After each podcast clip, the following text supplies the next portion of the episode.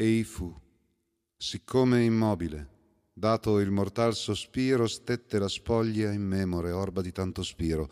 Così percossa, attonita la terra annunzio sta, muta, pensando all'ultima ora dell'uom fatale, né sa, quando una simile orma di pie mortale, la sua cruenta polvere a calpestar verrà.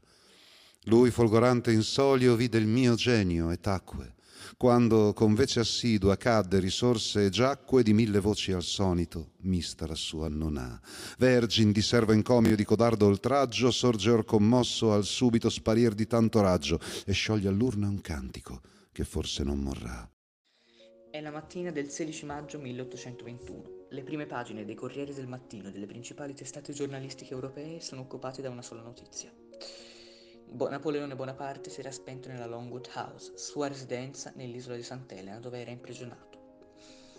Sì, la notizia giunse nella mattina del 16 perché non è come ora che, ag- che ci sono le agenzie che inviano le notizie subito dopo che sono avvenute, cioè tipo la morte, noi l'avremmo saputa dieci minuti dopo. Invece al tempo le notizie ci mettevano a correre, ci mettevano a girare e soprattutto e Sant'Elena era un'isola sperduta nel nulla a più di 2000 km dalla costa dell'Angola e quindi ci ha messo. Comunque, naturalmente la notizia nell'antico continente fu accolta in maniera molto differente dall'opinione pubblica. La restaurazione era già in corso e romantici come Manzoni si disperarono. Tra l'aristocrazia invece fu accolta con grande gioia.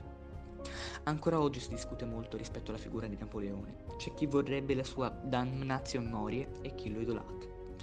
C'è però, una, c'è però una cosa che accomuna tutti, il riconoscimento in lui di un grandissimo condottiero, di persona dal mirifico carisma e l'influenza che ha avuto nella storia e nella geopolitica, passata, presente e futura.